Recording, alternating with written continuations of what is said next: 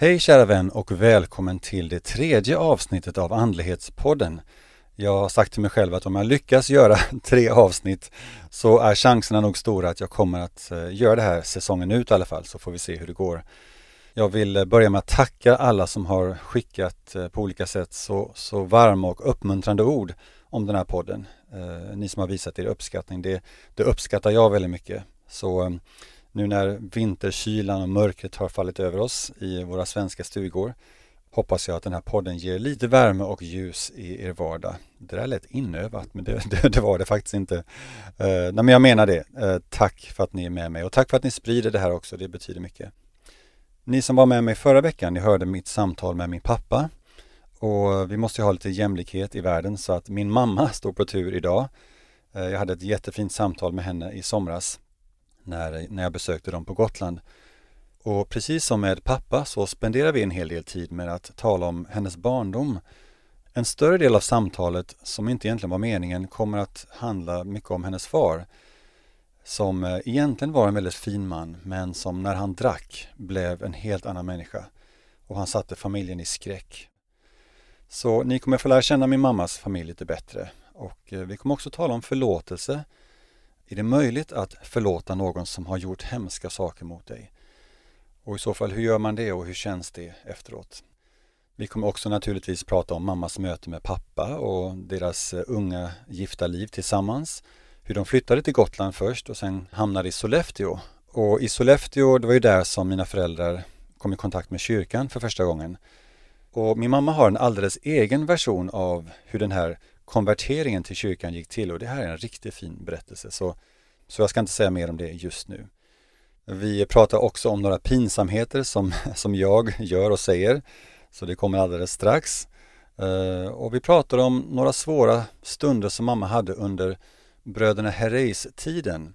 Den tiden, speciellt för mamma, var inte alltid en dans på, vad ska jag säga, gröna ängar. Och det här ledde till slut faktiskt för en skilsmässa mellan mina föräldrar. Men i allt detta så finns det ändå ett, ett gott slut tycker jag. Och det ska vi också tala om. Och mycket annat. Min mamma är väldigt speciell för mig. Hon är nog den person som förmodligen har format mig mest som människa. Finns det några goda egenskaper som jag har så är chansen ganska stor att de kommer från henne. Så idag så ska vi fira min mamma Gerd Herrey.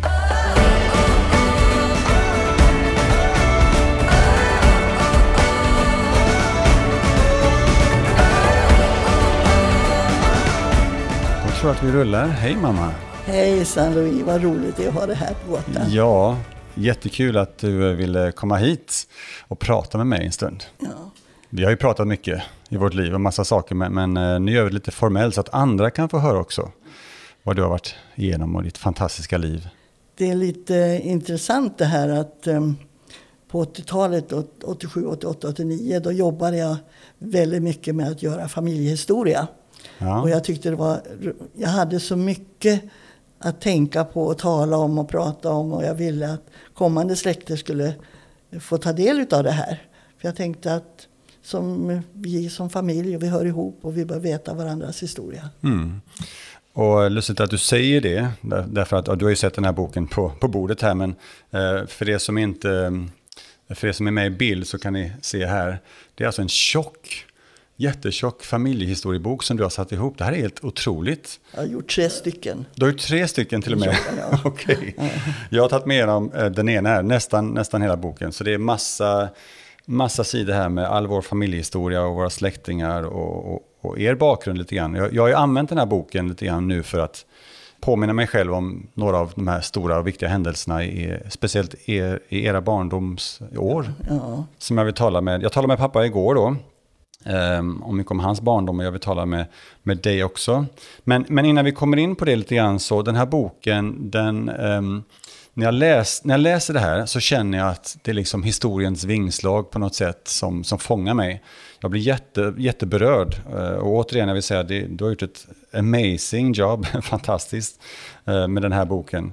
Um, och va, varför vad, vad, vad, tror du släktforskning och familjehistoria, varför är det så viktigt? Vad betyder det för dig? Ja, känslan att veta var man kommer ifrån. Mm. Och, och hur man ska kunna föra släkten vidare också.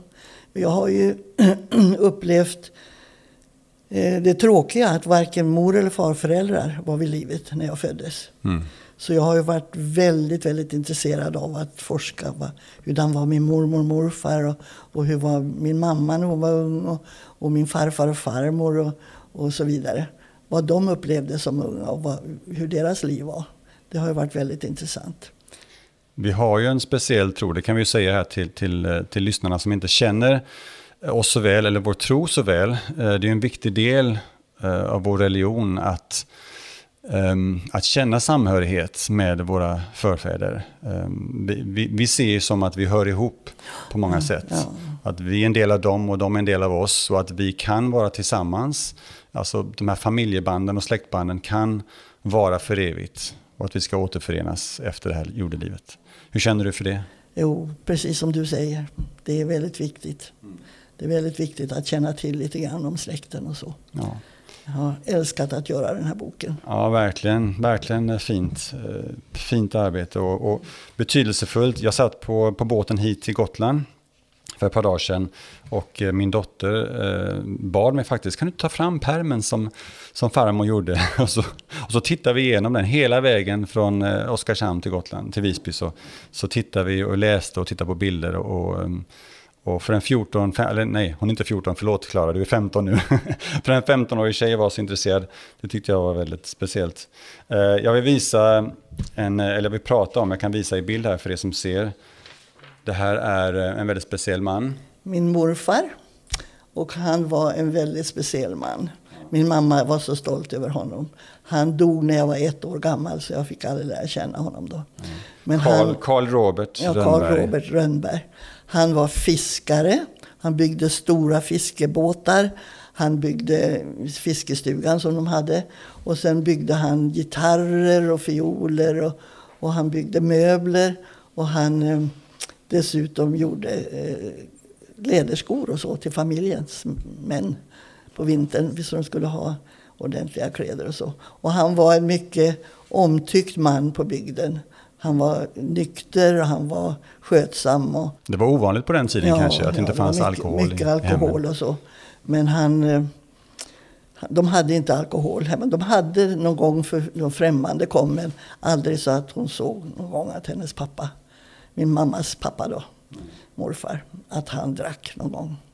Han var verkligen en fin man. Men när jag läser om honom så känner jag, jag känner mig som liksom en del av honom. Dels så visste jag, jag kände inte till det här med att han byggde musikinstrument och att han älskade fiske, vilket jag också gör. Han, han byggde båtar. Jag, jag minns för några år sedan jag renoverade en, en, en, en mahogniträbåt och då läste jag om honom samtidigt och jag kände verkligen nästan hur han var med mig och stöttade mig i det här, i det här bygget eller renoveringen. Han var stark också. Ja, Där känner jag igen mig själv. Ja, det är en rolig historia faktiskt. De skulle lasta hö på hans gård och då hade han lite människor där som skulle hjälpa honom då. Och då var det en man som var lite skrytsam och jag är starkast av allihopa. Han skulle slänga upp de här högrejerna. Och då min morfar som inte ville protestera då utan han tog någon stor stenklump och la in i en hög bal. Och sen så, så bad han honom att kasta upp den. Och han klarade inte av det. Och då tog morfar och slängde upp den hur lätt som helst. Och då var den mannen, den, den mannens skryteri var slut då. Eller hur? Ja. Men han skulle aldrig säga det, att någonting dumt, utan han bara visade med, med gester och sådär. Ja, och det, det är väl det som räcker. Ja, Ricky. Precis, vilken underbar man. Eh, han, han var väldigt omsorgsfull också. Han förlorade sin hustru eh, ja, var, i, i lungsot, var det det? Ja, men hon, hon, först så dog hon ju, eller hade en svår olycka. Hon skulle ta in eh, en tjur på, på, i stallet och då ryckte till så hon ramlade och krossade knät. Så hon hade väldigt svårt att gå. Så min mamma fick ju faktiskt ta över hennes sysslor när hon var väldigt ung. Tioårsåldern bara så var det, var det väldigt tungt arbete för henne. Att städa och laga mat och ta hand om gården och, och väva framför allt. Kunde sitta uppe hela nätterna och väva. Men sen dog väl också deras, de hade två söner? De dog i, i, tuberkulosen gick ju då uppe i Norrland och det var ju väldigt många människor som dog och låg ensamma i sina stugor. Och min mamma när hon var ung. Hon tyckte så synd om de här människorna. Så hon gick runt och bäddade rent åt dem och gav dem mat och pysslade om dem. Och så fick hon lungsot också. Och morfar bestämde sig, jag ska inte förlora ett barn till i lungsot. Så han, de bodde uppe i Norrland och utanför Skellefteå, så det var ju kalla vintrar. Då klädde han på henne en massa tröjor och, och halsdukar och mössa och vantar. Och så öppnade han fönstret på vid gavel. Och sen på, på natt, när natten var slut, när morgonen kom så stängde han fönstret och så började han plocka av det. Så gjorde han en brasa. Så det var varmt och skönt i rummet. Så nästa natt samma sak. Och mamma blev frisk. Mm. Jag, jag, läste i din bok att han vårdade henne i över ett år. Ja, eller ungefär ja just ett år, det. Det gjorde han. Det gjorde han. Mm. Vilken härlig man. Eh, nej, det är spännande, jätte, jättefint att få läsa om sånt. Det här är ju då eh, Carl Roberts dotter, alltså din mamma, ja. när hon var ung här. Den här älsklingsbilden här nere. Och där har vi, ska vi se om vi kan se där. där. Alltid lite glad då. Så, min, så minns jag henne. Ja. Eh, en, en, glad, en glad gammal gumma. Ja. när hon skrattade så guppade hela magen på henne, hon var så söt. Hon blev 99 år. Ja. Det var var hög ålder. Hon var en krutgumma verkligen. Ska vi prata lite grann om henne när, hon, eh, ja, när du var barn? Alltså du föddes in i en familj. Ja. Eh, Ester var din mamma och Adrian var din pappa. Ja. Hur hade de det? Jo, alltså min mamma hon hade åkt till Strömfors, ett, ett, samhälle utanför Boliden och skulle hjälpa sin bror som hade en, en servering där och nattlogi också. Och eh, för att hans hustru var dålig så lovade hon att komma dit och hjälpa till. Då. Och då kommer Adrian som senare blev min pappa på besök och han tyckte att hon var en sån, sån grann kvinna och, och så där så han började flirta med henne då så blev de ett par. Men hon sa så här till honom. Jag är uppväxt i ett hem där det inte fanns någon alkohol. Och jag vill att du lovar det att vi inte ska ha det i vårt hem heller. Höll han ja, det löftet? Det lovade han. Han höll aldrig det löftet för han var redan en alkoholist. Såg hon det? Eller? Nej, hon såg inte det. Hon förstod inte det. Och det var ju, det var ju väldigt eh, problematiskt. Han, jag tror att han hade mycket dåligt samvete. För att han hade ljugit för henne. Och, han, och det gjorde att han blev väldigt aggressiv och så. Men han var en snäll man. Alltså jag minns ju, jag har inte sett honom så ofta, men, men i min ungdom eller barndom så träffade jag honom ett par gånger. Uh, och för mig så var han alltid, han var en väldigt snäll, ja, omtänksam man. Ja, Egentligen. när han var nykter. Han var, han var en fantastiskt fin pappa när han var nykter. Han kunde mycket saker och hände och så här. Han byggde ett hem åt oss, ett stort hus åt oss. Men eh, alkoholen tog ju över. Eh, så det blev ju, blev ju värre och värre med åren och han kunde försvinna faktiskt, vara borta. Vad gjorde han då? Det vet vi inte. Han talade aldrig om var han var någonstans. Han var bara borta. Och det här var ju under krigsåren också. Så vi, vi var ju väldigt, väldigt fattiga. Vi fick ju inga pengar av honom då. Och hur skulle vi kunna leva? Hur skulle vi, vad skulle vi äta? Vad skulle vi göra? Så mamma och vi syskon, vi var ute och plockade bär. Tusentals liter lingon och blåbär och, och nypon och allt möjligt. Så gjorde man saftade och syltade mamma åt oss. Och sen sålde vi resten. Så att vi kunde få matpengar då. Men vi var ju väldigt fattiga. Vi åt ju väldigt enkel mat. Och, jag, jag, läste i din historia att ni inte hade några födelsedagskalas nej, för att ni var så nej. fattiga. Ja. Var du ledsen för det? Du, du, nämnde lite grann om att andra barn... Ja, ja usch, jag blir rörd. Jag ja, vill inte gråta. Men, men eh, en speciell historia var att jag alltid blev bjuden på kalas överallt. Och så var det en, en eh, den, dagen när jag skulle fylla år en gång. Och då ville jag ju ha kalas. Och mamma, jag måste få ha kalas. Alla andra får ha kalas. Och, och mamma hon var så ledsen och sa, Gerd jag kan inte, jag har ingenting att bjuda på. Men jag trodde inte på det där utan jag, jag sa ändå, jag bjöd mina kamrater att komma. Och så kommer de då, fanns ingenting att bjuda på. Mm. Och vi lekte väl lite lekar och gjorde väl någonting kanske. Men då skämdes jag väldigt mycket. Det, det var svårt. Det var svårt. Ja, nej, jag förstår. Hon, hon ville så mycket. Och jag tror att ett Eh, som jag förstår det i alla fall, eh, ett av de stora problemen var att ni kanske hade haft mer pengar om, om din far hade arbetat, liksom arbetat eller inte tagit pengarna som din mor tjänade in. Och, och även som, jag vet att du jobbade ja, också men, extra för en, ja. en, kvinna. Ja, men det var, jag får ta det från början lite grann. För att hon mamma fick ju till slut ett extra jobb då. Men pappa hade gått, gick dit en dag och sa att eh, min fru skickade mig hit för att hämta hennes lön. Okay. Och så försvann han med pengarna. Då hade vi ingenting. Alltså. Ingenting. Men i alla fall, han var väldigt snäll när han var nykter. Men han var om jag säger, en djävul när han hade sprit i sig. Han slog oss barn väldigt mycket. Han slog mamma väldigt mycket. Mamma fick eh, fem missfall. Födde fem barn och fick fem missfall. Var det på grund av hans våldsamhet? Ja, ja. Och eh, en historia som, eh, ja, jag måste torka. Mm, jag förstår. Du får, du får säga vad du vill, mamma. Det här är inget... Nej, men det här, det är en speciell historia var, jag var nio år gammal. Så skickades det bud till mig till skolan att jag var tvungen att komma hem. Och när jag kommer hem så hittar jag mamma på golvet och blöder. Hon hade fått ett missfall. Då låg en liten bebis vid sidan om som var död. Då. Och då var det en sjuksköterska som var där. Och um, då säger mamma att jag måste till sjukhus nu. Och Gerd, du får ta hand om dina bröder. Och se till att de får mat. Och se till att de är hela och rena när de går till skolan. För det var väldigt viktigt. Vi måste alltid vara rena när vi gick till skolan. Ja, och, och jag säger till mamma, ja, ja mamma, ja, ja, ja, jag tar hand om det. Var inte orolig. Och den här sjuksköterskan, hon blev så imponerad av detta. Så hon kontaktade oss och frågade om jag kunde tänka mig att gå och besöka en gammal blind tant. Eh, och eh, ta henne på promenader och sådär. Och eh, så träffade jag den här sjuksköterskan på stan en dag. Och så hade jag en kamrat med mig. Så åkte vi upp dit och hon bodde i ett gammalt hus med massa trappor upp och en vindsvåning som var mörk och med ett staket där som man, med en grind. Det lät läskigt. Ja, det var läskigt. Det var lite otäckt liksom där uppe. Så knackade vi på dörren och så öppnar dörren. Och jag trodde att jag skulle svimma. Jag har okay. aldrig sett en sån ful människa hela mitt liv. Hon hade simmiga ögon och stripigt hår, en stor näsa Oj. och så hade en stor puckel på ryggen.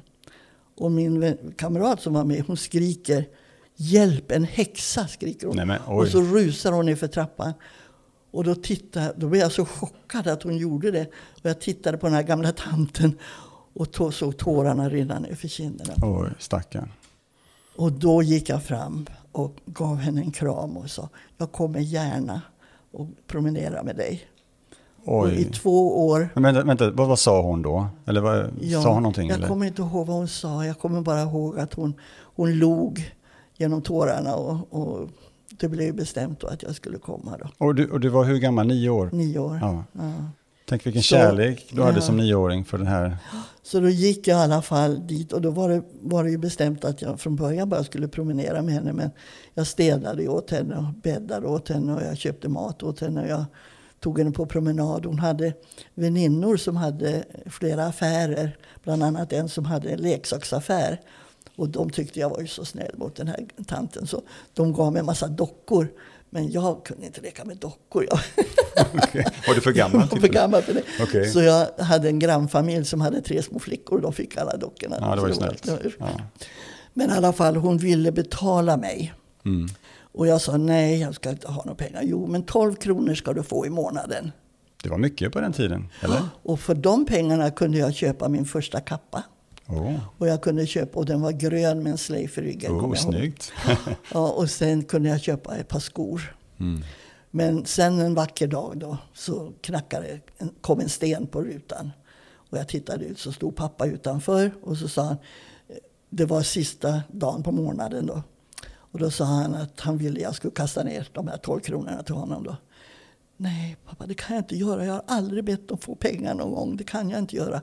Då kommer jag upp och hämtar dem. Då var jag tvungen att ödmjuka mig då inför henne och säga, kan jag få de pengarna? Pappa vill ha dem. De såg jag ju aldrig. De försvann med spriten. Då. Mm. Så det var ju, var ju väldigt tråkigt. Men sen så, så slutade det ju väldigt tråkigt med henne därför att när jag hade varit där i två år så fick jag en skada själv. Så jag åkte på sjukhus då. Och då hade jag bett en, en kamrat att gå dit och passa henne då. Men hon släpade ju dit kompisar och skrattade och, och larvade sig så mycket. Så då tog de med henne till ett äldreboende. Och hon hade ju en låg säng som hon kunde bara sätta ner fötterna på golvet så kunde hon ställa sig upp. Hemma då alltså? Ja, hemma. Ja. Men på det här äldreboendet var det höga sängar så hon ramlade ju då när hon skulle sätta ner fötterna och slog huvudet i. Oj, stackarn. Och blev aldrig normal. Hon dog bara en månad senare. Då. Jag var, det var en sorg för mig. Jag tyckte, jag tyckte jag hade svikit henne då. Och jag kunde inte förstå min klasskamrat. Hon kunde göra något så elakt som hon gjorde. Alltså. Nu när du ser tillbaka på det här i efterhand, vad, vad tar du med dig? Vad, vad lär du dig av den här erfarenheten ändå? Jag, jag lär mig att det finns alltid människor som behöver en. Mm. Det finns alltid någon som, som eh, står i behovet av kärlek och omsorg. Jag tyckte det var så fint också det du gjorde inför den här damen när din kompis skrek ja. att hon var en häxa och att du kunde var... se förbi det yttre och liksom gå fram och se henne som hon var. Ja. En människa som bara ville... Men jag var rädd först. Ja, jag förstår jag det. skakade lite grann. ja, men det, krävs, det, det, kräver mycket mod, det ja, du gjorde, tycker jag. Mm. Jag tänkte att vi ska hålla oss kvar vid din barndom lite grann, men vi ska backa lite grann i tiden. Vi har ju inte nämnt var du föddes någonstans. Boliden ja. föddes du. Eh, 1934, Fyra. precis. Men sen har ni flyttat rätt mycket, alltså från norr ner till södra trakter. Varför, varför, eh, varför flyttade ni så ofta? Ja, det var i Boliden hade ju eh, pappa, Adrian då, hade en rakstuga. Men den söp han ju bort så den förlorade han. Mm. Och då fick vi flytta därifrån och så kom vi till, till Strömsfors, Strömfors och då bodde vi där och så bodde vi i, ja, på massa olika ställen. Hela tiden fick vi flytta. Mm. För vi hade ju inte... För, för, och det var din pappa då ja, som... Var, ja, som, som orsakade det där. Som vi, och vi kom ner till Sala och sen till slut så kom vi ner till, till Enköping då. Mm. Det är där jag har de mesta, mesta minnena. Ja. Uh, och, och, du, har, du har många bröder. Först, eh, den första barnet var ju Bo. Ja. Och sen kom du. Ja. Sen är det Bernt. Bernt, Bernt. Bert och Börje. Bernt, nej, Roland. Ja, Bert Roland. Bert Roland, okej, okay. hette han Bert Roland? okej, okay. och Börje. Ja. ja. Um, hur, hur var, om de skulle beskriva dig som, en, som sin uh, stora och lilla syster, vad, hur skulle de beskriva dig som barn? Tror du? Ja, det är svårt att säga. Men jag, jag tror att vi var som killar allihopa. Vi klättrade i träd och jag var högst upp i trädtopparna. Var du en pojkflicka? Ja, det var jag verkligen. Och vi, vi lekte Tarzan och vi fick något rep utan någon så vi slängde oss mellan träden. Och mamma var alltid orolig när hon såg att jag var uppe i trädtopparna och sa Gerd, kom ner, tänk på att du inte är en pojke. är det det jag har fått ifrån? Jag, jag känner igen det där i mig själv mycket. Ja, nej. Och sen, sen älskar jag att simma. Jag var ju senare när jag kom upp lite högre ålder så var jag med i simtävlingar. Vi åkte till Uppsala lite överallt. Och jag var duktig i gymnastik och sådär. Så det var, det var ju sånt som man tyckte var, var roligt och som kanske räddade en att man kunde kunde ha den förmågan att roa sig själv och göra saker och ting själv. Du menar för att du hade det tufft hemma ja, och sen så kunde hemma. du ta hand om dig ja. sidan pappa av? Var, pappa var väldigt snäll när han var nykter. Men han var om man ska säga, en djävul när han var full. Mm. Det behövdes bara som en liten sak att vi barn råkade väcka honom om han hade kommit hem och lagt sig och sova. Då kunde han slita remmen ur byxorna och piska oss. Och vi var alldeles randiga på, på kroppen. Och, och, när han bråkade och så mycket med mamma så kommer jag ihåg att jag gick in på toaletten och låste dörren och hoppade ut genom fönstret och sprang och hämtade polisen. Okej. Okay. Ja. Så det var många sådana tråkiga saker. men, var... men, visste han att det var du som hade gjort nej, det då? Nej, kom han Och du vågade inte säga det till henne? Och så kom ju polisen då och så sa de, fru, fru Öhman, säg till nu. Öhman heter ju mamma i efternamn. Säg till oss så tar vi honom nu. Mm. Men hon vågade aldrig för han, han stod han och sa, så gör det du om du törs. Om du törs. Och då visste hon det att kom han ut att det kunde bli hemskt. Hon, hon var rädd om sitt liv för sina barns skull. Oj då. Ja, jag, jag, jag läste om Börje att du hade skrivit om Börje, att han gick in en gång till, eh, alltså Börje som var yngst då, ja. gick in till, eh, till honom när han höll på att slå din mamma. Ja, och, och då stammade han. Vad, vad sa han då?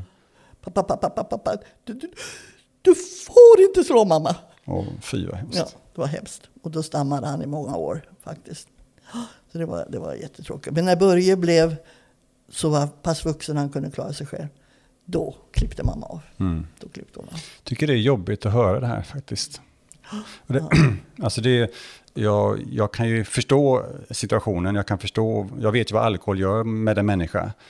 Um, men jag, när jag ser morfar liksom framför mig, han, han var ju liksom en snäll man för mig. En snäll gammal gubbe som, som aldrig skulle kunna röra, göra illa en myra. Liksom. Men, men um, när du tänker tillbaka på det här, för det var ändå en verklighet du levde med och din familj.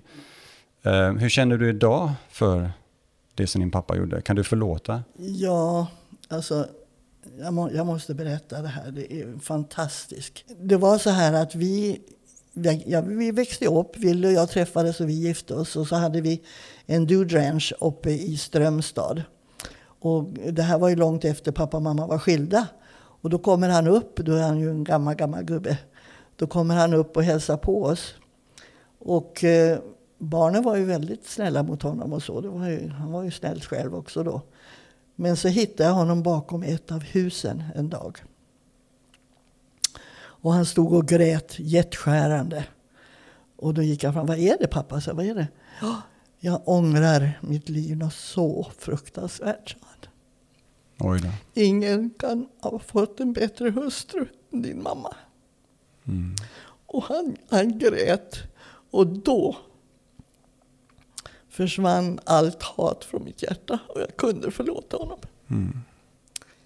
Och när jag tänker på det så gråter jag ju Men, ja, det, men det var, det var en, en, en skön upplevelse för mig. För jag hade hatat den här mannen så. För att han hade gjort oss barn och mamma framförallt så mycket ont. Och att vi fått vara så fattiga att vi aldrig hade, hade vad vi behövde egentligen. Fast mamma hon bytte ju bort de här ransoneringskupongerna man hade under kriget. För att kunna, för hon ville inte köpa kaffe och inte sprit och så där, utan hon ville ju ha, ville ju ha mat till oss barn. Så allt det här hatet jag hade haft mot honom, det bara försvann. Det måste ha varit en förlösande känsla. Ja, att, att få uppleva det alltså efter alla de här åren, det var en sån befrielse. Mm. En sån befrielse. Att veta att Gud kan förlåta mig för alla mina fel. Då måste jag kunna förlåta min pappa också. Ja. Ja, men det, är, det är rätt som du säger och det är underbart sagt. Samtidigt så här, förlåtelse är ju det svåraste som finns kanske.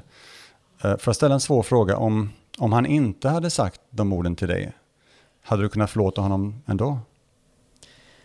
Ja, han såg ju så gammal och ynklig ut. jag, var så, inte, så jag, jag, behövde inte, jag behövde inte vara rädd för honom längre. Krävde att du skulle förlåta honom. nej, men, nej, men jag, jag tyckte mest synd om honom. Alltså.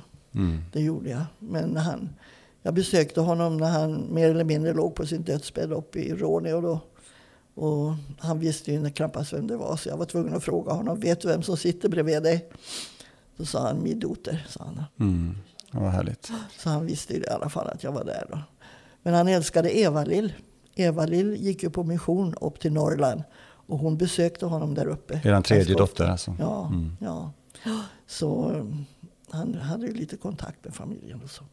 Jag tänker så här uh, i mitt stilla sinne och i mitt hjärta. Jag har tänkt många gånger när man har liksom stött på, nu har inte jag haft Eh, alls liknande erfarenheter som du har haft såklart, så jag kan inte jämföra. Men, men jag tror alla människor i livet um, stöter på personer och ibland familjemedlemmar, det är det svåraste, den svåraste biten, som man försöker förlåta.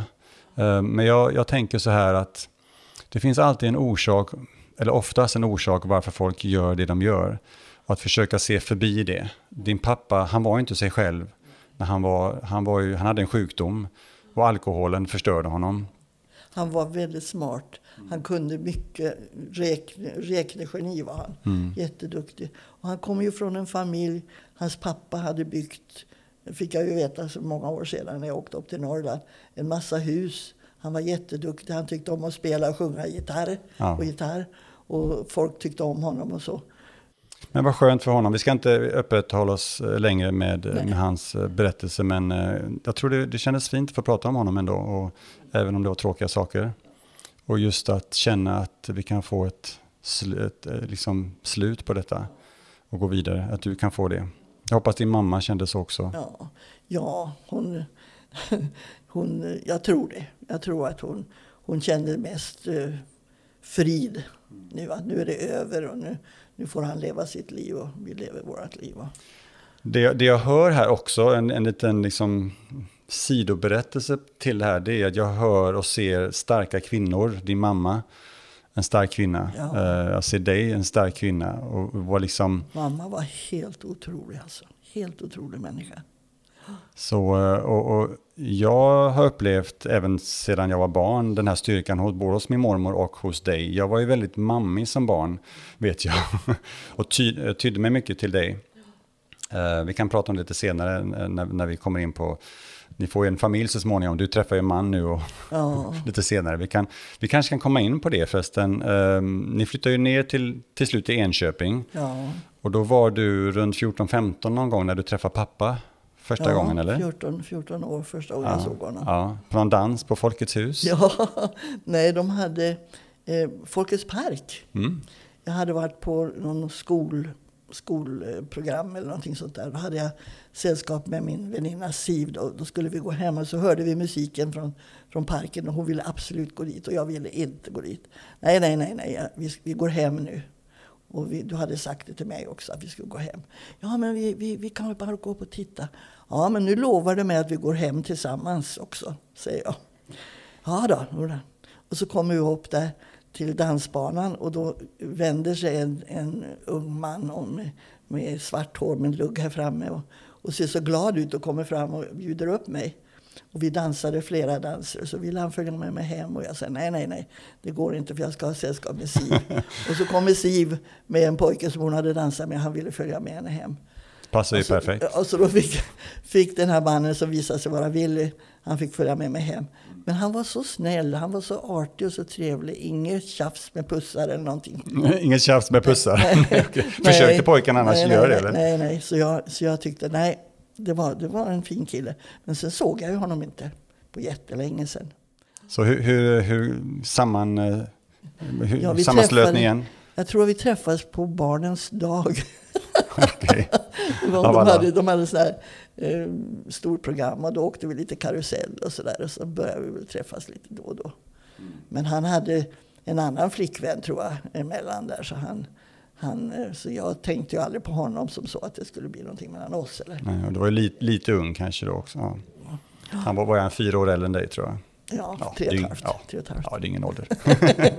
men, men, eh, men alla, alltså, han har ju pratat om dig Eh, vi pratade om det igår lite grann då, alltså. när vi hade vårt samtal. Och mm, han, eh, han berättade vilken underbar tjej du var och han liksom verkligen såg någonting, han såg något speciellt från första gången. Han såg att du var, inte bara att du var, du var ju väldigt vacker, eh, du var ju pojkflicka sa du, men du var ju inte speciellt pojkig i utseendet tycker jag. Mm, du var en vacker, vacker ung flicka som han attraherades av. Men han tyckte du var en väldigt stark individ också. En stark och re, han sa att du var en redig tjej. Och det hade han liksom inte träffat ja, kanske nej, förut då. Nej, vad, var, vad var det med honom som du drogs till? Jag vet inte, han var envis. det känner vi igen. Ja, när han, han eh, började träffa mig så, så dök han upp lite då och då. Ja. Och jag kommer ihåg speciellt, jag jobbade som eh, någon slags servitris på en sommarrestaurang utanför Enköping.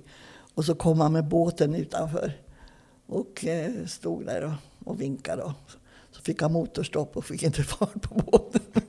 Men det var en annan sak. Ja. I alla fall så. Så vi började väl träffas lite då och då. Så var det ju Bressan. Det var ju en, en stor badplats där man, där man träffades massa ungdomar och så simmade och badade. Så du upplevde att det var han som var pådrivande lite grann, att han ville se dig och, och du liksom ja, föll det. för honom till slut? Eller blev, när blev du kär? Liksom, vad kände du? Jag vet inte när jag blev kär, jag kan inte säga det faktiskt. Men du blev kär i alla fall? Ja. ja. för det vet ja, jag att du blev. Ja, ja.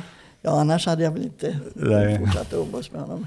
Men nej, nej, men han var snäll och han var, var, var rar, lite annorlunda eh, än andra pojkar tyckte jag. Så det var lite något något renare över honom på något sätt. Också att han, man kunde ha roligt tillsammans. Och, och så. Mm. Ja, för ni gjorde många roliga saker ihop förstår jag. Ja, mycket äventyr. Oj, oj, ja. ja. ja det gjorde vi. Så ni gifte er till slut den ja. 2 februari ja. 1952. Ja, det var... ja, vi hade ju sällskap och vi bestämde oss. Alltså, det var så olidligt det här med min pappa. Att jag, inte, jag kunde inte klara av att vara hemma längre. Och då bestämde vi oss i ja, ungdomligt oförstånd kanske man kan säga. Men vi bestämde oss för att vi skulle försöka eh, att jag skulle bli med barn. Okay. Då skulle vi få mm. gifta oss. Och du var 17 år nu? Ja, ja mm. 17 år. Så, eh, man fick alltså inte gifta sig nej, nej, förrän man var 18 år nej, då? Om man inte var gravid eller? Nej, nej, just det. Så eh, då tänkte jag, då kommer jag hemifrån. Och det var ju en jätteskön känsla. Eh, vi gifte oss hemma hos prästen som jag hade gått konfirmerat mig för. och det var, var väldigt fint. Tillsammans med Ulla och Björn, då, Willys syster och, och svåger. Då. Men sen så då var vi ju gifta så fick vi en liten lägenhet ihop med dem. Då Ulla Björn de hade en extra ingång, en extra rum och så. Där vi bodde då till att börja med. Och Ville fick jobb borta på eh, Enköpingsposten? Ja, han jobbade på Enköpingsposten. Men fick ett jobb på Gotland ja. som journalist där.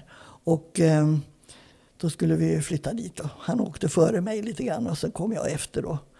Och eh, jag var så glad. Jag mådde så bra när jag var med barn. Det var så roligt och hon var, det var så skönt. Och jag, jag till och med när jag var femte, sjätte månad någonting så sprang jag en tävling i skogen. Oj, oj, oj. just det, så du mådde aldrig illa någon gång? Nej, jag mådde aldrig illa. Jag mådde jättebra hela tiden. Fuskigt. Min fru så, var väldigt sjuk när jag var gravid. Ja, och sen kom, vi, kom jag till Gotland och det var lite jobbigt att åka båt för då fick man sova på natten. Då hade de de där båtarna som gungade så hemskt. Men eh, vi fick en liten lägenhet nära, nära Botaniska trädgården. Och vi, eh, så skulle vi planera då att Jill skulle födas. Och hon skulle födas 12, 12 juni. Och en dag gick och en dag till gick och en dag till gick. Sa du 12 juni? Ja, 12 juni. Ja, för hon föddes ju långt senare. 30 juni föddes hon.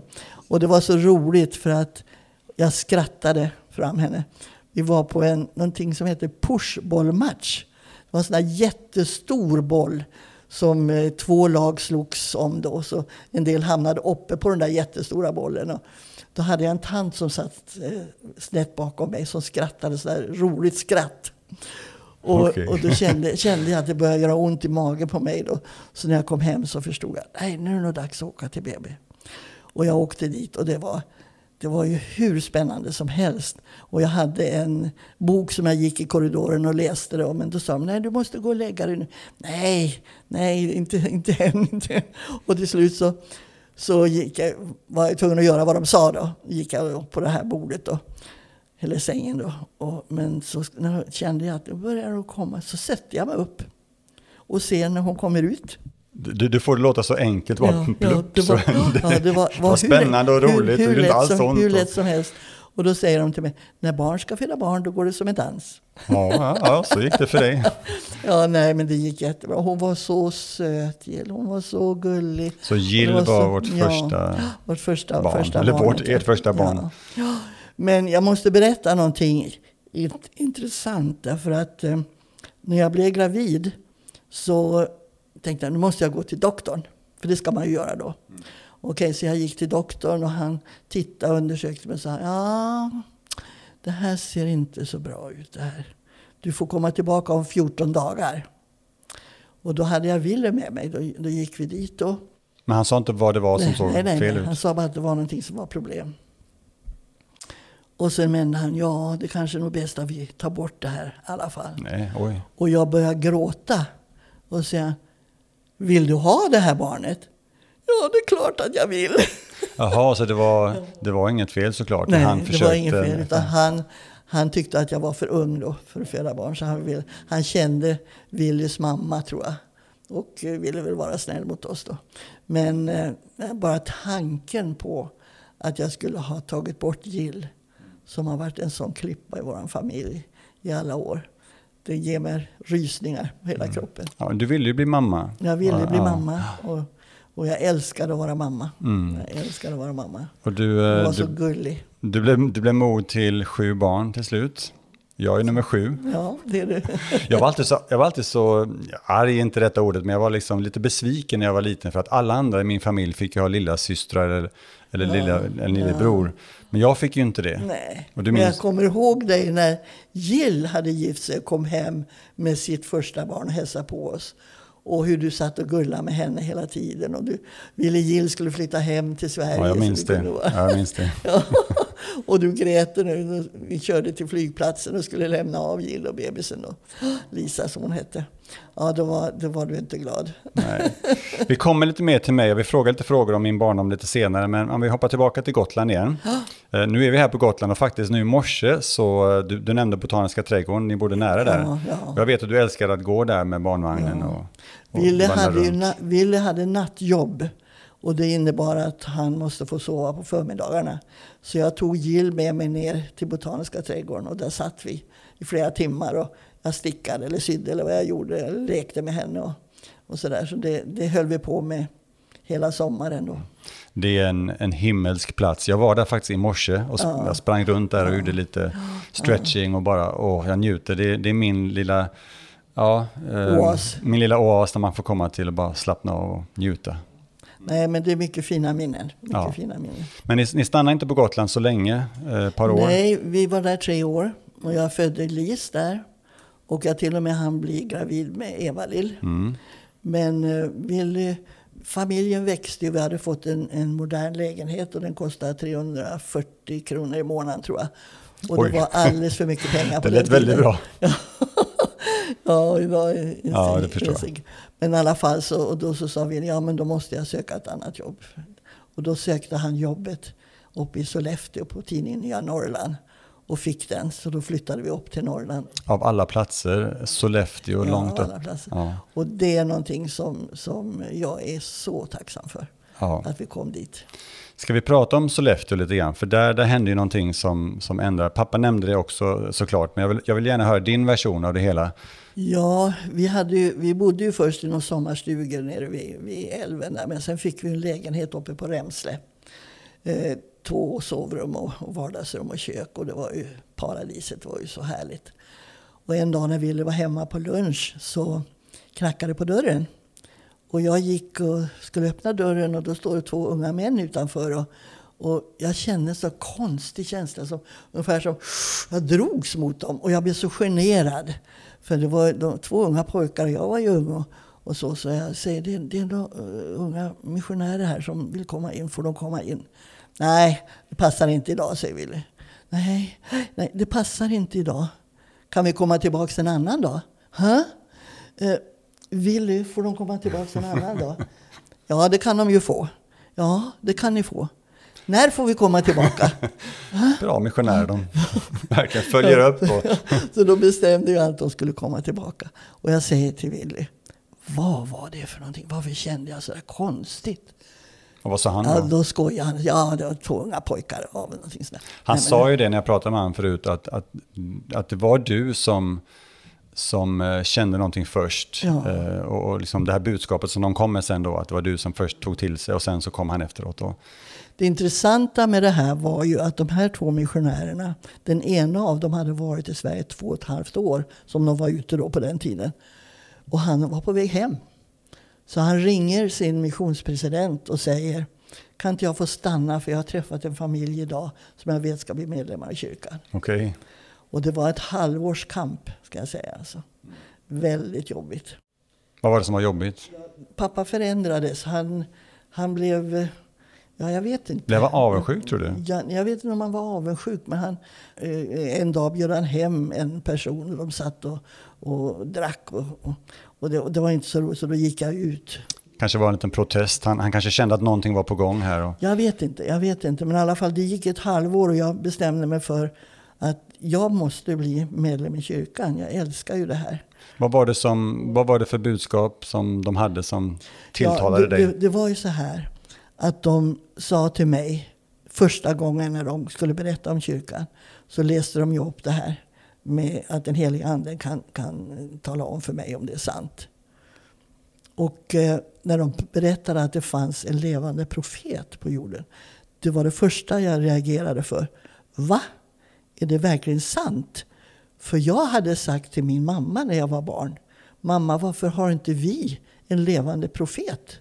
Bara, det, behöv, så, bara så att, det behöver ju vi också. Bara så att de som lyssnar eh, förstår, vad, vad, menar vi när vi säger en levande profet? Ja en, en, ja, en person som är speciellt kallad av Gud att tala om för oss Guds vilja. Helt enkelt. Så, så ett Guds språkrör som i forna dagar? Ja, just det. Som Moses, som Abraham ja, ja. och Petrus Jesaja, och Jakob och Johannes? och alla de här. Ja. ja. Och jag var ju väldigt religiös när jag gick och tog eh, konfirmationen. Jag, jag älskade ju allt det här. Så när missionärerna säger det, så är det sant? Säger jag verkligen. Är det sant det? Då säger de, ja, det enda du behöver göra det är att be. Att be och fråga. Mm. Och jag fick mormors bok och den läste jag ut. Det tog inte med, ja, lite över en vecka hade jag läst ut hela boken. Jag låg och läste det var bra gjort. Jag läste och läste och läste och läste och läste och läste.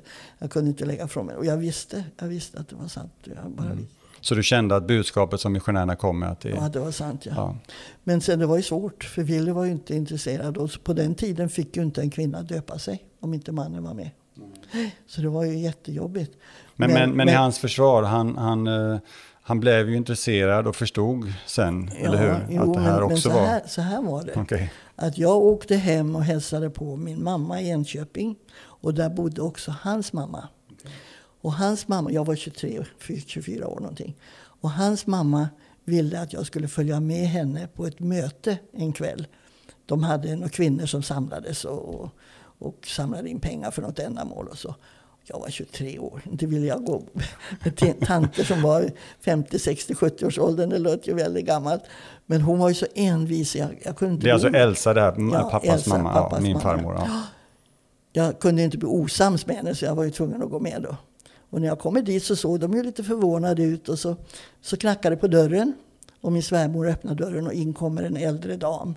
Och då drar hon fram mig till henne och så säger hon och det här är min lilla sonhustru och hon är så intresserad av mormonkyrkan. Sa hon det för att hon ville, ja, hon ville skapa tyck, liksom Tyckte en... inte om att jag var Nej, där. Tyckte inte om det. Så alla tanterna reste sig upp och sa mormonerna, det var det värsta vi hört. Ja, det var, det var jättehemskt var det. Men då tar den här gamla tanten min hand och så säger hon, sätt dig här bredvid mig och berätta. Mm. Och då berättade jag allt vad jag visste om Josef Smith och hur det hade gått till, hur kyrkan organiserades, allt det här som missionärerna hade lärt mig. Och när jag hade, inte visste vad jag skulle säga mer, jag pratade säkert kanske en halvtimme, det skulle inte förvåna mig. Men när jag, hade, när jag inte visste vad jag skulle säga mer så säger jag så här. Jag vet inte så mycket ännu, men en sak vet jag. Och det är att det är den enda sanna kyrkan på jorden idag. Och när jag hade sagt det var det som en eldstråle gick genom hela min kropp. Vad sa de här damerna? Jag har aldrig, aldrig upplevt en sån lycka i hela mitt liv. Och då tar den här gamla tanten min hand och så säger hon så här. Men kära barn, om det här är sant, då är det ju precis vad skriften talar om ska ske i de sista dagarna. Lova mig att du fortsätter undersöka detta. Vad härligt. Och jag gick Jag vet inte hur jag kom därifrån. Det har jag ingen aning om. Men jag kommer ihåg att jag sprang. Jag hade någon kilometer hem till mamma. Jag sprang och jag dansade och det är sant, det är sant.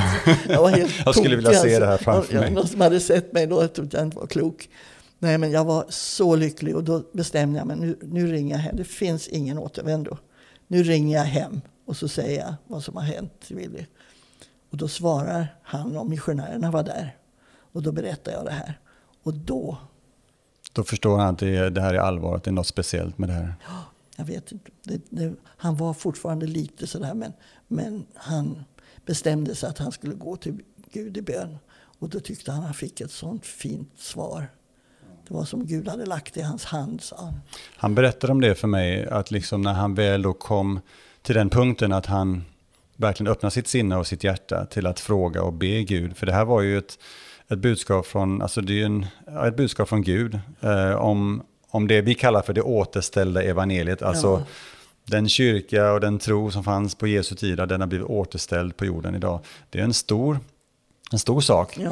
Och det, det, är klart att eh, det skrämmer många människor. Är det verkligen sant? Kan det, kan det stämma? Men när han väl bad om det så han berättade om det att det nästan liknande känslor som du fick ja. kom över honom. också. Så det, det, det är någonting utanför er själva. Och vi kallar det för den heliga anden som kan påverka oss.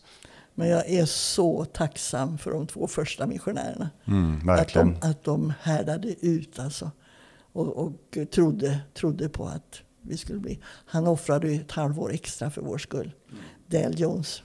Och tänk om de inte hade, jag har känt ofta i mitt liv vilken tacksamhet till dessa missionärer. Älster Clayne Yates och Älster Dale Jones. Ja. Som, eh, jag menar, de kanske inte, de hade inte behövt åka på mission, de gjorde det frivilligt. Ja. Eh, de kom till Sollefteå, de, de valde att knacka på just eran dörr. Tänk om de inte hade gjort det. Ja. Vad hade vi varit idag? Alltså vårt liv hade varit helt annorlunda och saknat mycket mening och betydelse, tror jag. Ja. Så är det. Så är det. Vi är tacksamma.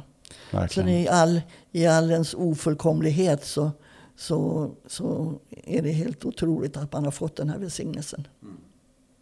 Ja, det är underbara händelser som du beskriver. Jag tänker på um, hur mycket vi kan prata egentligen om. Det finns så mycket, men av tidsskäl så kanske vi ska hoppa lite grann i historien och uh, komma neråt lite grann. För ni, började, ni var i Sollefteå, och sen flyttade ni neråt. Ja mot landet. Pappa fick massa olika jobb och ja, det hände lite saker. Ni fick fler barn ja. till slut. Efter Jill och Lis och Eva-Lill. Per föddes väl i...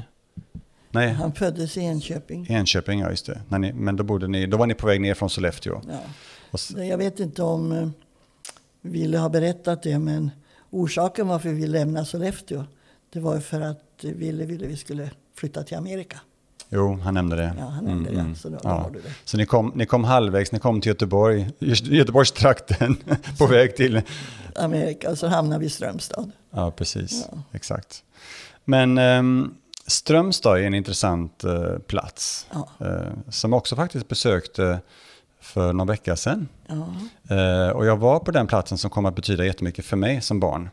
nämligen ranchen Strömstad. Som, det var väl Sveriges största ridläger på den tiden. Som, ni, som du och pappa drev då? Vi hade 40 barn i veckan i tio veckor. Mm. Det var himmelriket, det var ja. hagar med hästar som jag älskade och det var skog och havet och, och unga söta flickor. Det var, en dröm för en pojke som jag, ja, ja. som var runt 7-8 år sådär. Ja. Men, eh, så det var, men, men, sen så ehm, kom ni ner igen, eh, eller kom, ni kom till Stenungsund-trakten tror jag? Så eh, där hände en väldigt fin sak.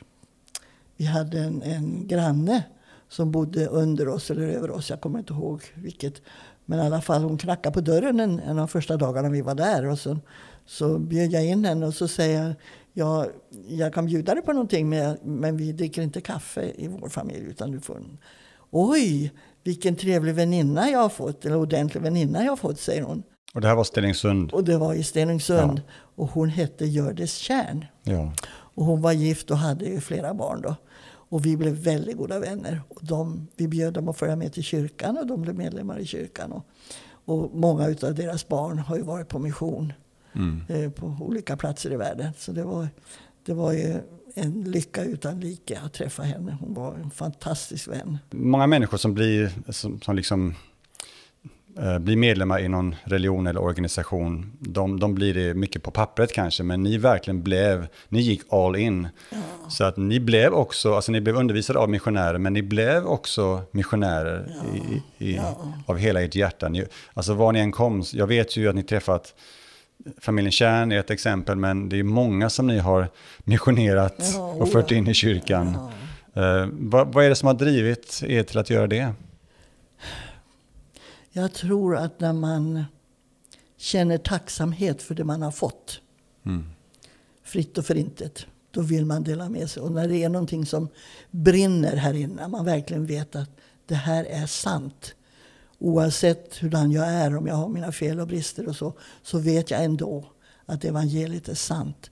Och jag har ansvar att dela med mig av det.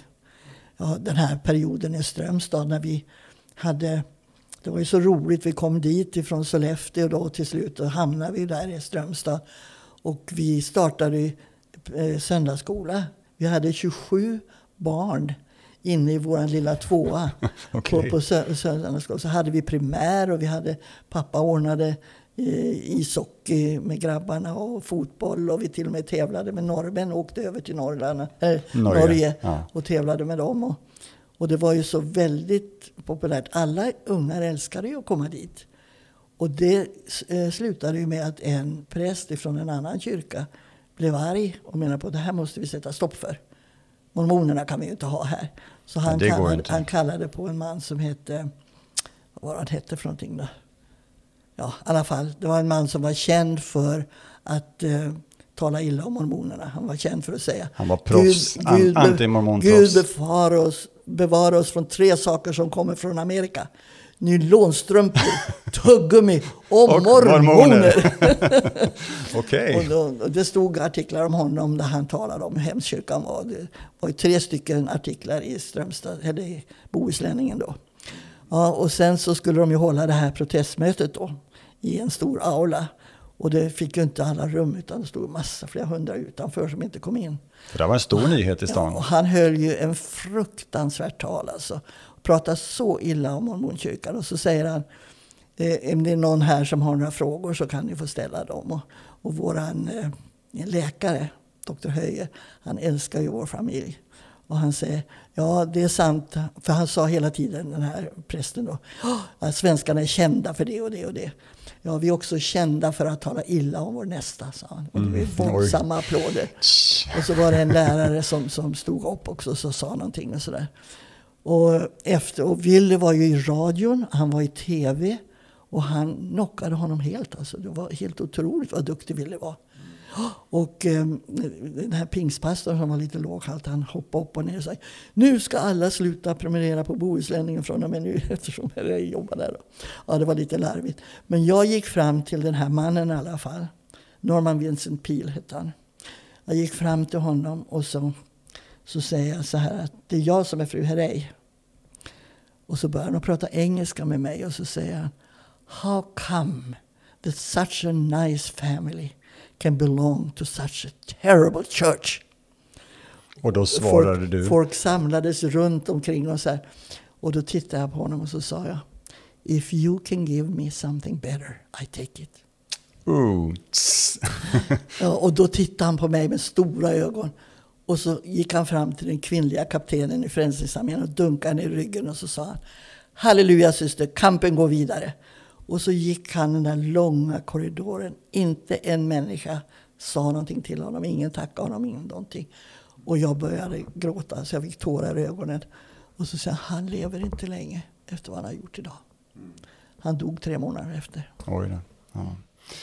Ja, nej, men jag har ju läst om det här och du har berättat det här för mig innan också, den här, eh, den här striden mot mormonerna i Strömstad och de här tidningsrubrikerna som kom dagarna efter, att, att, att, att det var ni som vann den här kampen och att all, alla applåderade er och sådär. Det, var ju... det var ju vi som började det hela, det här med söndagsskola och allt det här. Men sen kom ju Arne och Gunnel Hedberg dit. Och det var ju fantastiskt roligt att de var ju fina vänner till oss. Och, och så, så det, Ja. Det, det, ja, men det är härligt att, uh, härligt att höra hur ni stod upp för, för er tro. Så hade, hade vi en tid efteråt bestämt oss för, ja, innan jag vill säga det så vill jag berätta att den pastor som hade startat det här, han följde med oss hem efteråt. Vi hade gjort en massa varma smörgåsar för alla mormoner från Göteborg som hade kommit. Och så, så bjöd vi hem honom också. Och han, ja, mormonkyrkan och mormons bok är falsk. Då hämtade jag en mormons bok och gav den till honom och sa jag uppmanar dig att läsa den här och fråga Gud själv. För de flesta som säger att Mormons bok är falsk, de har inte ens öppnat boken. Du, då tog han den i hörnan och höll den i hörnan och så gick han ut. Och så fick vi ett meddelande i, som gick runt i hela stan då efter tre dagar. Det stod det hade inte varit deras avsikt att tala illa om Mormonkyrkan. Men de ansåg att det var deras plikt att tala om att det var en falsk religion. Alltså jag tänker på det här eh, som du säger här, eller som du sa, att det var inte deras avsikt att eh, liksom tala illa om vår kyrka, men att det var deras plikt. Eh, I samma anda så vill jag ju säga att eh, även om jag är glad för det som hände och att ni stod upp för er tro, att, att ni, att ni liksom vann en seger kan man säga, så är ju inte det vår avsikt heller att tala illa om andra kyrkor, det vill vi ju inte. Jag är, jag, jag är glad för det ni gjorde, men jag är ledsen samtidigt att det blir strider så mellan kyrkor. Jag tycker det är så onödigt. Min, min filosofi i livet när det gäller andra religioner, det är att försöka hitta så mycket likheter som möjligt. Jag är övertygad om att det finns mycket mer som binder oss samman i, inom kristendomen eller, eller, än det som liksom separerar oss. Och det är synd att vi fokuserar så mycket på de här ytterkantsfrågorna istället för att fokusera på Gud, vår himmelske fader, Jesus Kristus är vår frälsare. Ja. Han är full av nåd och sanning och, och, och, evigt liv kommer genom honom. Det är liksom det som är det viktigaste. Sen finns det mycket runt omkring, men det är det centrala. Ja, ja just det. Det är sant. Jag vill hoppa tillbaka igen till missionärerna. För jag minns ju när jag växte upp då. Vi hade nu flyttat till Göteborg. Ehm, och eh, det här var, jag föddes ju 1966, men jag var en ung grabb på ja, fyra, fem år minns jag att vi hade missionärer ofta i vårt hem. Oh. Jag tyckte det var hur kul som helst. ja, jag minns, jag minns det. Vi hade en missionär som hette Petersen och en som hette Baird. Ja, precis. Och eh, du var speciellt förtjust i dem. Och eh, du såg dem genom fönstret när de kom och du hoppade upp och ner och sa Nu kommer Petter Baird, nu kommer nu Petter kommer Petter Baird, jag minns det. ja, nej. ja nej, men det var något speciellt. Den andan och, och den glädje de förde till vår, vårt hem. Um, ska vi prata lite grann om, om, om mig tänkte jag. Hur, hur, hur, var jag som barn? Eller först vill jag fråga så här, jag var ju det sjunde barnet uh, av sju då, så yngsta barnet. Uh, jag har alltid undrat om vad jag, vad jag planerade eller vad jag, och, och det spelar ingen roll, du får, säga, du får säga sanningen och jag blir inte ledsen för det, men Nej. vad jag planerade eller, för jag tänkte att Rickard var ju en, en svår förlossning vet jag, Ja. Och då, så, så då, då i mitt stilla sinne tänker jag att ville hon verkligen ha ett till barn? Jag ska, jag ska tala om att den enda som var planerad var Jill. Aha. Mm. Alla, andra, alla andra kom som stora välsignelser. Wow. Ja. Fantastiskt. Ja. Och det var, det var roligt. Men du, du eh, var lite annorlunda. Alla de andra var bra på kvällarna och så här, somnade tidigt. Och du, du kunde sitta i spjälsängen till klockan 11 på kvällen. Jag, vet. jag sitter fortfarande i min spjälsäng klockan 11 på kvällen. ja, nej. och på ja. morgnarna, oj, oj, oj, när vi flyttade till Amerika och, och du skulle börja eh, skolan på morgonen då. Ja, det var hemskt att väcka dig alltså. Men jag, jag måste bara peppa upp mig lite. Nej, nej, nej, jag sa jag måste pigga upp mig. Pigga, upp, pigga upp mig lite, pigga upp mig lite. Så jag var väldigt kvällspigg men väldigt ja, morgontrött, ja. ja. ja. Uh, ja, och det, det, är jag fortfarande. Jag, jag, är mest aktiv på kvällarna. Jag har blivit lite bättre faktiskt. Uh, med egna små, eller nu är inte barnen små längre, men när man har haft småbarn så somnar man lite lättare. Men, men kvällen är, det är min stund. Så, men hur, var jag som, hur var jag som barn för övrigt? Var jag lugn eller var jag sprallig eller var jag busig? Jag ska tala, om, jag talar om att um, vi fick en fredsmäklare okay. till vårt hem. Du sa alltid, om någon sa någonting som inte var snällt så sa säg inte så, säg någonting snällt. Var snäll mot mamma eller var snäll mot pappa eller var snäll mot, mot den och den. du var alltid, alltid sådär jättegullig var du. Mm. Och jag kommer ihåg när vi... Jag tror jag fortfarande säger det till mina barn. Säg något snällt nu. Kan man inte säga något snällt? Inte säger man inte något alls. Nej. Precis. Nej, men du var, du var en fredsmäklare helt enkelt som kom till vår familj. Och det var vi väldigt, väldigt tacksamma för. För ibland så var det kanske lite hårda ord någon gång. Men jag var lite gnällig ibland också, har för mig att jag var. Nej, det har jag ingen minne av. Det har jag ingen minne av att du var. Det har mina syskon sagt till mig att jag gnällde ibland. Nej, kanske för att yngsta, du ville att de skulle var, var jag bortskämd? Jag var ju yngsta barnet, var jag bortskämd? Ja, det var du kanske lite grann. För de andra hade ju blivit, växt upp lite grann, så man fick ju ta hand om dig då. Men jag kommer ihåg när vi skulle åka till Spanien och, och då var du, skulle du fylla fem år. Mm. Och vi, då hade du fortfarande din älsklingsdryck, nyponsoppa. Nyponsoppan var alltid med. Den hade du med dig på resan och, och hon, du och jag reste ensamma. Och, och du stod bak i baksätet och kammade håret på mig och du var så gullig.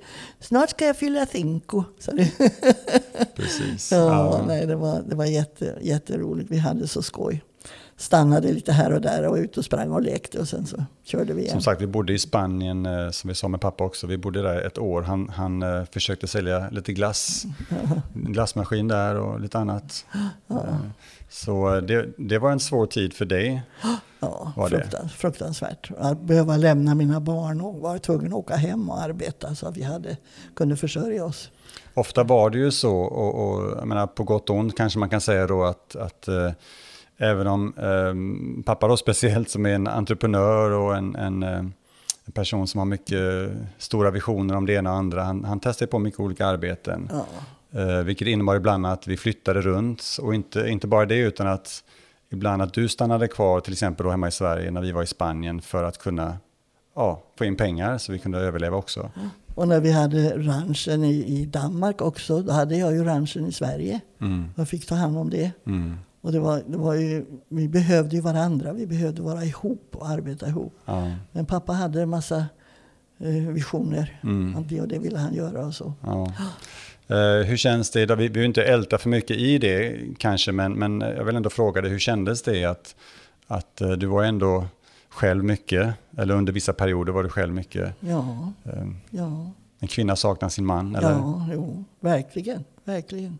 Och det var ju tufft för jag fick ju arbeta. Jag fick ju arbeta mycket mm. för att vi skulle klara oss. Så det var ju, var ju så. Men jag, jag måste säga det att det var en välsignelse för mig att vi hade missionärerna. För att eh, de kom ju och eh, tog med sig undersökare och så där som man kunde prata. Så, så du, hade, du hade ett andligt stöd på ja, något sätt? Ja. Det. Och kunde hålla dig upptagen också? Ja, att, ja, just det. Att vara missionär själv? Ja, just det. Mm. Men jag minns, på tal om Spanien, jag minns en gång, och det är, det är tråkigt att ta upp, men, men en av de gångerna jag skäms mest i mitt liv på hur jag, för hur jag bemötte dig, eller jag sa ju någonting hemskt till dig då, när du skulle lämna. Var vi i Spanien eller du skulle åka hem? Ja, jag skulle åka hem. Ja. Och jag var, jag var ju väldigt mammig som barn, det vet ja, jag ju. Ja.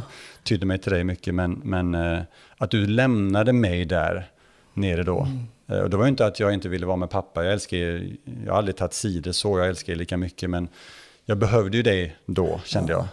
Och så åker du hem till Sverige. Ja, jag hade inget val. Ja.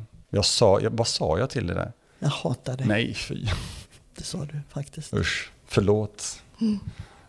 Det, det, var svårt. Ja, det förstår jag. Förlåt, kära mamma. Det var... Men som vi sa förut, ibland så finns det saker människor gör utan att de förstår varför de gör det. Men, men du vet ju idag att min orsak var ju att jag, ja, jo, att jag, jag älskade dig och vill, att, jag ville vara med dig. Vara där, det, det förstod jag ju också. Men jag hatade ju också att behöva åka. Mm. Det var ju, vi får skylla på pappa. Vi får skylla på pappa. Ja. Nej, men det var svårt eh, såklart för er båda, men jag förstår dig, absolut. Det gör jag. Ja, ja, men uh, that's past. That's yeah, past, that's precis. Past. Men, men som vi sa igår i, i, uh, alltså i pappas försvar lite grann, alltså som jag ser det då, ut, jag, försöker se hela bilden på något sätt. Ja. Uh, jag vet ju att det var tuffa stunder för dig. Eh, och jag vet att pappa hade sina upptåg och det var saker som han ville pröva på. Men jag, jag, jag förstår att han kände sig väldigt inspirerad med det här med Spanien. Och jag insåg inte det här förrän vi samtalade igår.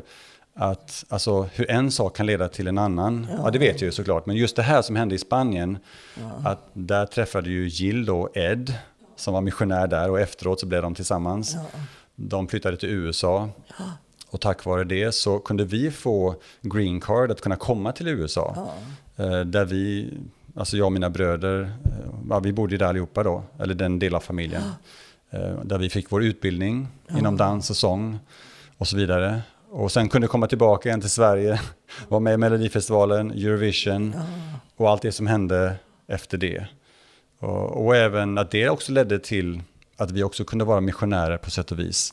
Att kunna introducera folk till vår tro då. Um, och jag tänker allting började ju där i Spanien på något sätt. Så när, när, om man ser det på det sättet, känner du någonstans att det kanske var, var värt det ändå? Eh, I allt det här jobbiga som du fick gå igenom? Ja, och Spanien var ju inte det värsta. Nej. Utan det var ju, var ju så mycket annat. Att vi hade behövt vi hade en stor familj. Vi mm. behövde vara tillsammans som en familj. Mm. Och det, det skapade ju problem mellan oss också. Naturligtvis. Att jag, jag känner, mig, känner mig inte så älskad utan så viktig. Utan, utan allting skulle klaras av. Och, och så. så. Får jobba hårt. Men, eh, och hoppar vi framåt i tiden lite grann, just när vi var som mest i ropet de här åren 84-85. Ja. Ehm, det var, en, det var en spännande tid för familjen och en, en glädjerik tid, men, men samtidigt en väldigt svår tid för dig. Ja, det var det ju. Det var det ju, men... men och ni skilde er där? Ja, det gjorde vi. Så, det var ehm, inte jag, det var inte jag som, som valde det, men, men så är det ju. När jag åkte ju hem till Amerika och jobbade som vanligt. Mm.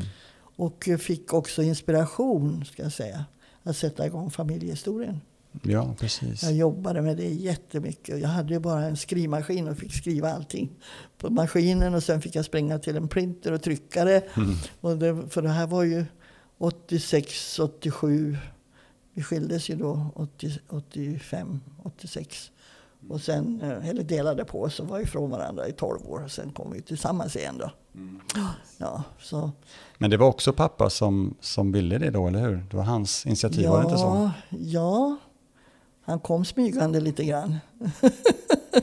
ja, nej. Alltså, jag, jag, det här är ju komplicerat såklart och, och, han är ju inte här heller för nej, att kunna nej, nej, försvara sig. Men, nej, nej, nej, men jag, jag tänkte... Det, det är ju aldrig, det är aldrig bara ens fel såklart. Nej, nej, det är det inte. Vad, vad snäll han är då, tänkte jag. Så, så tänkte jag så här. Vi har en stor familj. Och då tänkte jag så här att det kommer att gå bra. Han har förändrat sig mycket, han är snäll och allting kommer att fungera. Det viktiga är att vi håller samman vår familj. Mm. Och då bestämde jag mig för att jag skulle gå tillbaka till honom.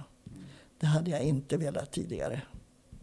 Jag har alltid sett honom som, som snäll, aldrig sett honom som omtänksam. Och, det, och när han pratar om dig så är det bara liksom goda ord. Um, men, men jag tror nu så började han se dig lite mer och han förstod liksom ja hur viktigt det ändå var att, att hålla ihop. Ja. Um, och, och, och, som sagt, jag, vill inte, jag tror ingen av oss vill lägga liksom skulden på någon. Nej, det, det, blir så här i många nej, familjer. Ja.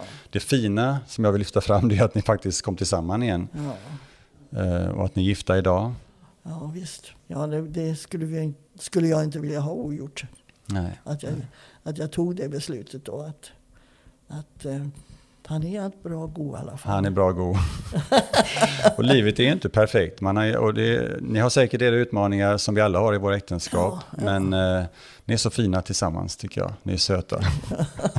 ibland käbblar ni käbblar ibland lite grann sådär. Ja. Men, ibland, men sen så, ni, det jag gillar med det är att ni är, och där måste jag lära mig det eh, av er på ett bättre sätt. Att, att bara liksom glömma saker och sen så lägger man det åt sidan och så kramas man och så, så är det bra sen. Jag är lite mer envis där, jag tar lite mer tid på mig. Alltså gör du det? Hur kan det komma sig? Du som, du som har varit, du som har varit eh, fredsmäklare jo, nej, men alltså, nej, men det, är, det är inte, nej, men så här, det är inte mycket som stör mig. Jag, jag, jag har en hel del tålamod, tror jag. Ja. Men, eh, men eh, om jag väl blir ledsen så, så sitter det i lite längre. Angelica är fantastisk där. Hon, hon kan förlåta väldigt snabbt och, och gå vidare. Liksom. Men jag är lite mer, jag håller tillbaka lite grann och sen så... Shame on you. Ja, men ja, man kan alltid bli bättre, eller hur? Ja, ja, mamma, vi har pratat länge om många saker och det finns säkert massa mer vi kan ta upp. Men eh, vi börjar närma oss slutet här. Finns det, finns det någonting mer som, eh, som du vill säga, som du har på hjärtat? Eh, något spännande eller roligt kanske, eller så som vi har missat? Ja, det, det finns ju en del roliga saker och jag vet att eh, när vi bodde i eh, på Akvamaringatan till exempel. Mm. Då hände två, två olika saker kan man säga. Då. Jag brukade åka ner till badhuset och bada. Och då tog jag ju dig med. Du var ju liten då. Så där kan du, kan säga jag, jag, tror jag vet vad det här leder till. Och då var det två tanter som var väldigt stora, hade väldigt stora bröst. Och du går fram till den ena damen och tittar upp till henne. Och så, Åh, jag älskar dina bröst. Sa jag verkligen det? ja, jo, och, hon, och, vi, och jag skämdes. Jag var bara fyra år gammal. Nej, du var kanske inte det ens en gång. Jag tror det var tre. Var, var det då jag sa, åh vilka vackla bröst du ja, har? Vilka vackla bröst du har, ja. Oj, oj, oj. Ja, ja, det, var... det finns inga bevis. Och sen var vi och åkte spårvagn en annan gång. Och då, då sitter du och klappar mig på brösten och så säger du Men mamma, Hjälp. mormor har mycket större bröst än vad du har. Oj, ja, jag, vet inte. jag ångrar att jag ställde frågan till dig nu. ja, men jag var Nej, ung och... Ja. ja. men du var, du var väldigt charmig och väldigt ja, men det var lite kul. gullig. Ja. Det var lite roligt. Hade mormor större bröst än det? Ja, det hade hon nog. ja, det var en fin avslutning där.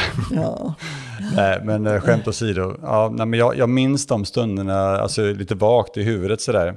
Ja. Eh, Eh, och jag vet att som sagt jag var väldigt mammig och, så ja, och, ja, klängde mycket på dig när jag var ung. Ja, och, och, det kanske är den mjuka sidan inom mig, att jag, liksom, och den mjuka kanske kvinnliga sidan om man får säga så, att jag behövde mycket mm. omsorg och många kramar. Jag älskade att krama dig. Jag skrev små hade... lappar, gjorde jag inte det på kyrkmötena? Jo, så skrev jag... det var så roligt. Det skrevs sådana små kärlekslappar till, till mamma på kyrkan. Jo, i alla fall så hade vi många roliga stunder ihop du och jag. För du älskade hitta på historier. Just det. För det första så kunde du ju, när du var riktigt liten, kunde du det här eh, Hattstugan, alla de här böckerna, kunde du utan till. Så du satt mm. med boken här. Elsa Beskow. Bläddrade du och läste exakt precis vad som stod där fast du inte kunde läsa. Och folk sa, kan han läsa redan?